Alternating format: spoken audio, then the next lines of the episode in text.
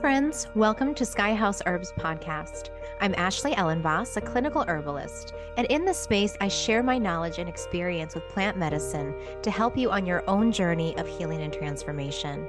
Join me in exploring the ancient wisdom of plant spirit medicine and how it can be used to heal the body, mind, and spirit. We'll talk to experts in the field and share stories from people who've been transformed by powerful plant allies. New episodes are released each Monday, so please subscribe. And now, let's explore this mystical world of plant medicine together. Hey everyone, welcome in. Today we're going to be talking about herbs that will help you let go and a bigger conversation about what letting go is and why it might be important. Another thing I want to talk about is how this shows up in the body. Like what happens when we're not letting go? How does that manifest through different symptoms. So I'm excited. I brought in a few plants from the garden. I just went out and harvested a few to share with you uh, because I think sometimes seeing the herbs can be really helpful. That can be a nice way of connecting with the plants. And that way, when you're out and about, you might recognize them as you're walking by. Today's discussion of letting go is brought to you courtesy of the 12 steps, which uh, both myself and my husband have been working through through Al Anon, which is a support group. It's a 12 step group for people who have family or friends who uh, are suffering from the disease of alcoholism. So I've been in Al Anon for about three years now. And it has been such a life changer, mostly because of the concept of letting go. And for people who grew up in alcoholic households or maybe have been around addiction, one of the ways that we often cope is through controlling behavior. And often it's by trying to control the person with the disease or trying to control everything in your life, kind of hypervigilance. Because what happens when we are not feeling like we are in control is that we feel scared and we feel a lot of fear and we feel unsafe. And that's normal. That's a very normal, healthy response to an environment where there's addiction and chaos. So maybe you didn't grow up with addiction, but maybe there was some sort of family dysfunction in your household. It could be workaholism. There's so many isms and issues that are just human. It, it, you know, most of us didn't grow up. I don't think any of us grew up in like the ideal household. I don't think there's any perfect family. So whatever the dysfunction might be, there's often similar ways that children respond. And a lot of this I've been learning through reading a book called um, Children of Emotionally oh, I'm gonna I'm gonna butcher the name.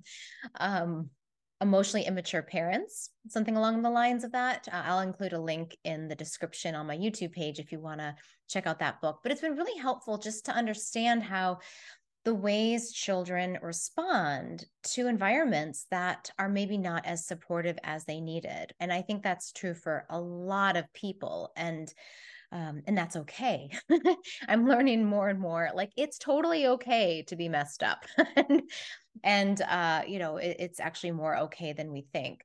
However, we can do a lot of things to remediate and to help us grow beyond a lot of the behaviors we learned or that we used that originally kept kept us safe and happy but maybe are now no longer helping us. So I want to talk about that. I want to talk in particular about letting go, about control, because that is one of the most common patterns that we see in the way people cope with stress and chaos why do we hold on why do, why do so many of us have a hard time letting go and what does letting go even mean right like i remember when i heard like let go and let god it's like, well, what am I letting go of? And how do I know that God has it?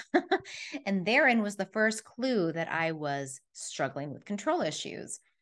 But I think what we're really looking for when we say let go and let God is that we understand that we are not in the center of the universe, that the world doesn't evolve or evolve, mm, evolve or revolve, probably more likely revolve around us or the world is not evolving through us. We're not in control of evolving other people.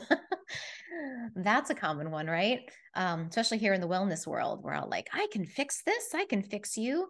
But the bigger problem is that if we don't understand our place among all things, and I love the way Mary Oliver, the poet, says, you know, to really find our our place in the family of all things that we're all interconnected we're all related but we're among others. We're not in the middle of or in control of others. So, I think what my hope is for today's talk is to give you some ideas and maybe some symptoms that may be showing up and some ways of thinking about letting go and letting God come in that might provide some relief. So let's start with some of the symptoms that can show up in the body. And when we think about people that are controlling, that are holding on, there's often rigidity in the muscles, especially in the neck and in the jaw.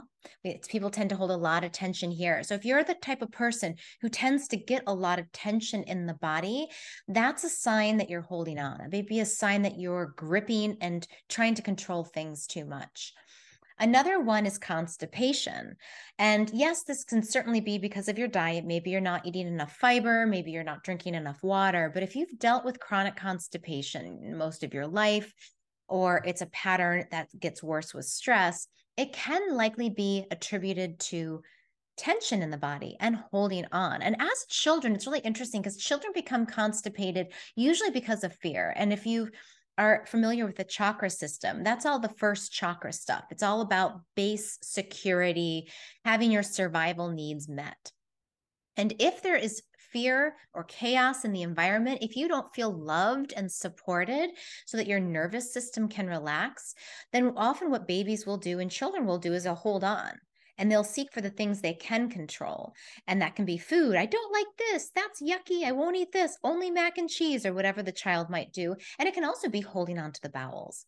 Because think about it too. Survive in in in the in nature to to sit and have a poop is a very vulnerable place to be. I, am thinking about our small dog who would like, you know, she's like her nervous system, she was wired so tight and very anxious. And so she would just look around and it would take her 20 minutes to poop because she was constantly on the lookout for whatever it could be. And it was never, there was never anything, maybe a bird or a car drove by and then she'd freak out. And then another 20 minutes, she'd have to reset to let herself go. And, and I know that's sort of an extreme example, but humans do the same thing. Where if we don't feel like our environment is safe enough to just really let that root chakra, to let the bowels relax, to let things go, we will hold on to that.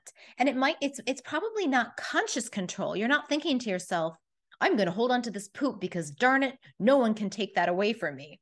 That's probably not what you're thinking or the body's even thinking. It's uh, it's much more subtle than that. And it's are things safe? Am i okay? Can i let this go? If i let this go will there be more and so security is such an underlying issue when it comes to the bowels and it comes to that tension that can cause constipation. So if you struggle with any of those patterns or thoughts, then some of these practices might be helpful for you.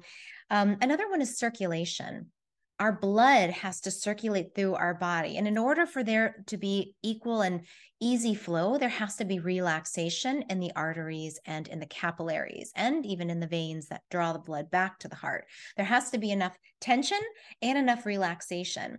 So if you tend to be more on the tense side, that can also inhibit the way our blood circulates. You might be more prone to cold hands and feet, a cold nose. Um, you might have issues with um, you know uh, tension in your hands or getting uh, hand or foot cramps because of lack of circulation. And so that can also be a sign that you're bring you're you know you're holding all of your blood in the center of your body uh, near your heart near your vital organs because maybe it's not safe to give the rest of your body that freedom and that can also be seen in posture. We can see people's spines sort of rounded inward, protecting the heart, the shoulders rounded in, and everything bringing itself inward to protect the vital organs. And that, again, is usually not conscious. but it can be unconscious and especially for people that are they find security in their mobile device so you know we we call it text neck where the neck is jutted forward because their head is forward and they're looking at their phone and they're looking down and that whole position causes long-term problems for the spine for the heart for the lungs all of those which need lots of space. And this was one of the reasons when i taught yoga for so many years and owned our yoga studio i would teach back bends like lots of back bends because of this tendency for people to be closed down in the front body. So we need to do things like chest openers and back bends to open all of that up so posture is certainly one place that we can see this. So if what happens we know what do we do if we see these patterns in our body? If we see these patterns in our body if we recognize some of these patterns in our psyche of holding on controlling having a hard time relaxing having a hard time being vulnerable and opening up to other people then the first thing we can do is say what am i afraid of you know and and i i know for me personally i was afraid of losing myself or getting lost. You know there was this ten underlying tension that drove everything i did which was if i slow down or if i relax or if i open up i'm going to lose the track i was on that was keeping me safe. I'm going to forget something and then it's going to be catastrophic and i'll lose everything. Or if i you know if i don't keep myself in a very controlled space something else will influence me and take me away from this thing that i found that's really good. It was it was fear. It was it was a lot of fear and fear of losing what i had.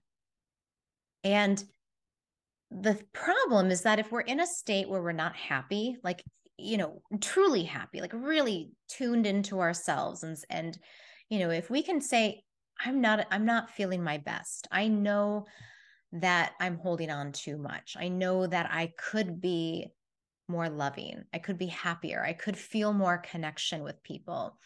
That that if we can say that then we can know that there is some part of us that needs to change. And this is why i love al-anon and i love the 12 steps so much is that it, you know we always bring the focus back to ourselves. You know you can't control someone else's behavior. You can't cure them. You didn't cause whatever their problem was none of that is is in is in your wheelhouse. All you can do is manage what's in the hula hoop around you. It's like if it's not if you put a hula hoop on and if it's not in that range it's not your problem. Now that doesn't mean you don't love other people and care for other people. Absolutely. But what you can control and manage is really only within that hula hoop.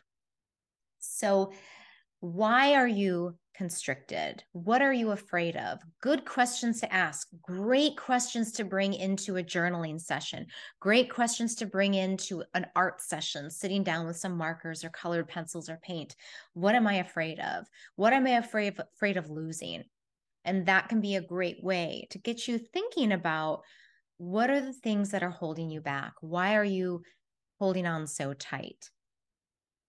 And I was talking about this with my husband and in our latest Al Anon group meeting, which is, um, you know, the symptoms that we experience, including addiction, are pointing back to a deeper issue. So I would say that all addiction, whether it's addiction to food, addiction to alcohol, addiction to sex, addiction to, you know, fill in the blank, the addiction is a symptom of some underlying issue, something that's even deeper than that. Even if you fix and manage your your food and you get on the right diet and you're counting your calories, well what caused that imbalance in the first place? You know, let's say you do the 12 steps and or let's say you want to get sober, you've you're drinking too much, you're um, taking too much caffeine or you're using uh, depressant nervous system depressants maybe you've been using heroin or cocaine the cocaine and the heroin, yes, they're part of the problem, but they're not the problem. The problem is often that we have disconnected from a higher self, that we are managing likely our fear. We are managing our feelings of insecurity and lack of control with a substance or with an object or with a person. So, if we can get back to where do we rightly place our trust and our faith? where do we rightly place our attention, that can bring us back into harmony with all of those substances. Now, I'm not saying like, you know, you should just continue using your cocaine or smoking your marijuana if it's if it's a problem for you. No, no, no. I'm saying that you can place cannabis, the plant, in its proper place when you're seated in your proper place. And for a lot of us, it's you sit over there, good friend. I see you. Thanks for your support when I needed it, but not anymore. I don't need you anymore because I'm seated in my seat of power, and my seat of power has a higher authority, and that is a loving God. That is a higher power who I can talk to, who I love, who trusts me, who ultimately has my best interests in mind. And for those of you who are listening where the word God is maybe a trigger or you're like, I don't like this, feels uncomfortable. I, you know, it, the God of, I like that Al Anon really, this really helped me because I also am a recovering Catholic. So I had a really negative experience with Catholicism growing up. So for me, the idea of the God of my understanding, and for me, it's been nature. It's like, oh, if I forget God, I just have to step outside because God isn't the trees, the plants, the birds. I can see God in everything. It's really hard for me to see God in myself when I'm really in a low place, but I can see God in nature. And so that was that's how it started for me with the God of my understanding. And then slowly it's gotten to be for me personally a more holistic idea of God as a of as an energy that I can relate to and connect to personally, which was very radical. You know, the practice of bhakti yoga really helped me personally be able to make that leap from an impersonal God, God is everywhere, to know God, it's you there. And I'm going to talk to you and ask you for help. And you're both impersonal and personal at the same time. So, um, again, I hope this isn't confusing you more, but the idea is that there's just a higher power. What is it to you? What does it feel like when you're in contact, in conscious contact with your higher power? What does your life start to look like and feel like? How do things in your life start to orchestrate themselves when you're connected to that flow?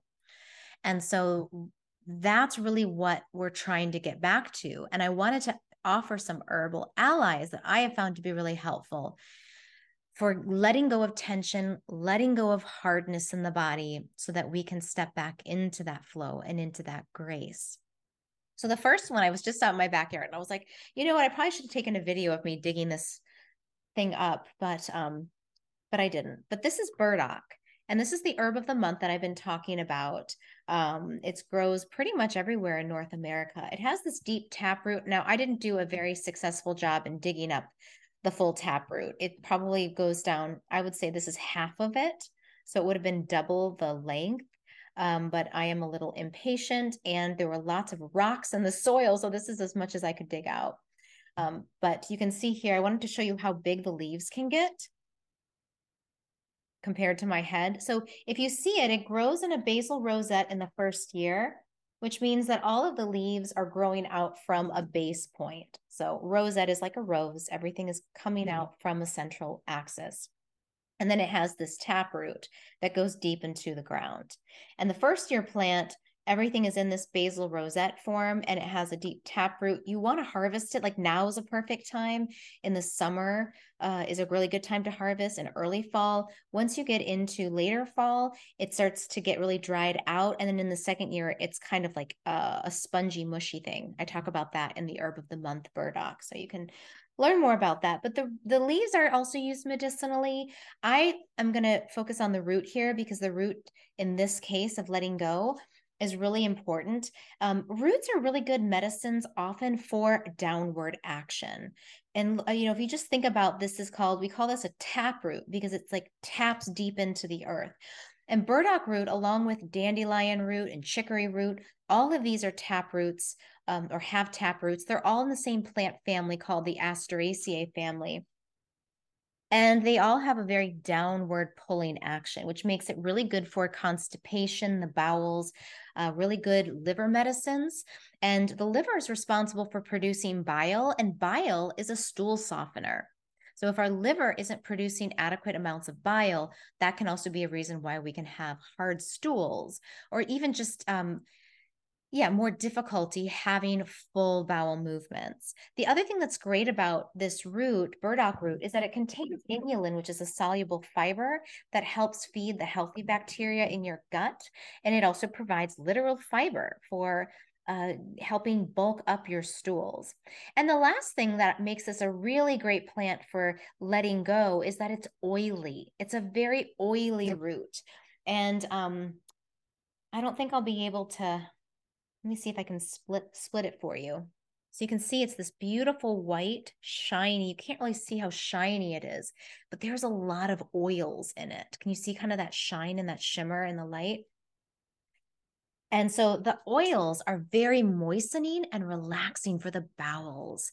So it's really, really good. You know, we for those of us who are holding, clenching, to have something that's oily and sweet and um, going to move the bowels, this is just such a good plant. And so, what you can do is you can use it just like that. You can just chop it up fresh, boil it, and make a tea.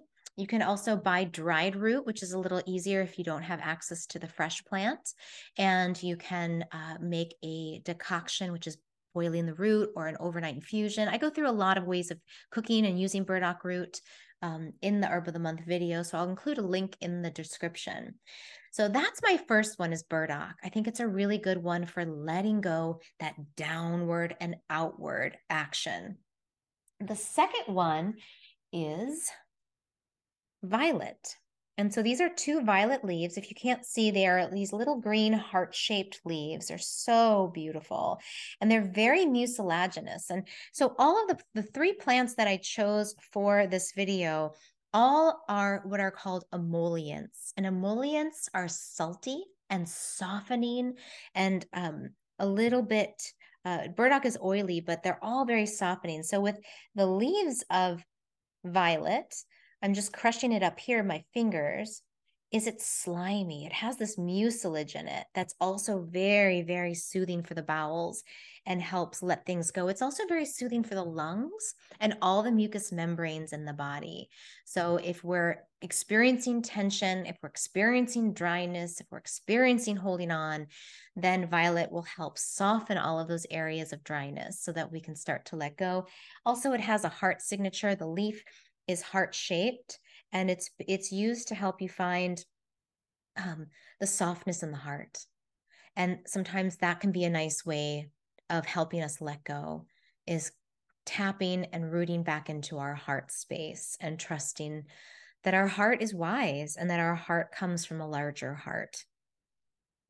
Burdock also has sort of heart shaped leaves. Let me get that big one back out for you. So it also has a little bit of that heart signature. Isn't that beautiful? All right. And then the third one I don't have because I'm not growing it this year, and that is marshmallow root. Marshmallow root is a wonderful medicine. It's in the mallow family, and um, the leaves are edible, the flowers are edible. The root is one of my favorite emollients. It's really good for softening hard things, including hard hearts, stones in the body, blockages, and the bowels.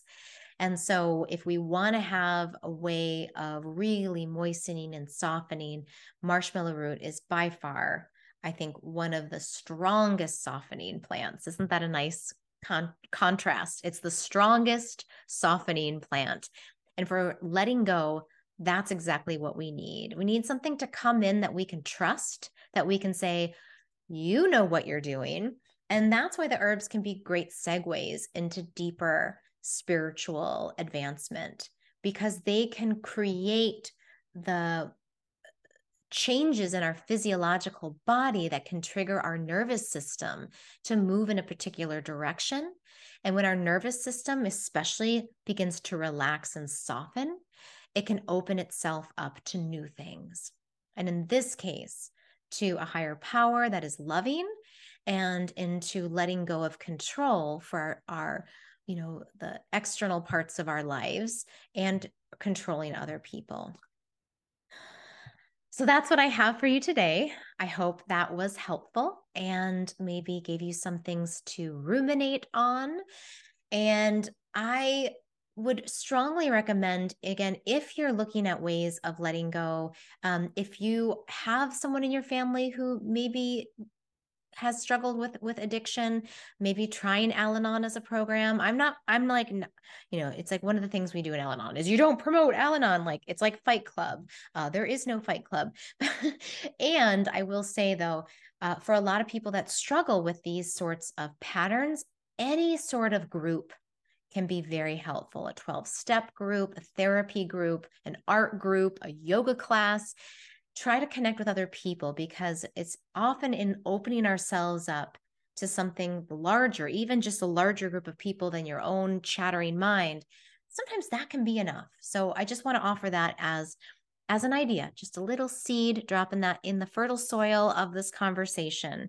And as always, if you have any questions, if you have any comments, anything that's really helped you in the process of softening, of letting go, of opening up, please leave those in the comments section. And uh, if you haven't subscribed yet and you like this content, please click the subscribe button and the notifications, and you'll know when I am going to release my next video. So thank you all for watching. I wish you all a wonderful rest of your day, and I'll see you again soon.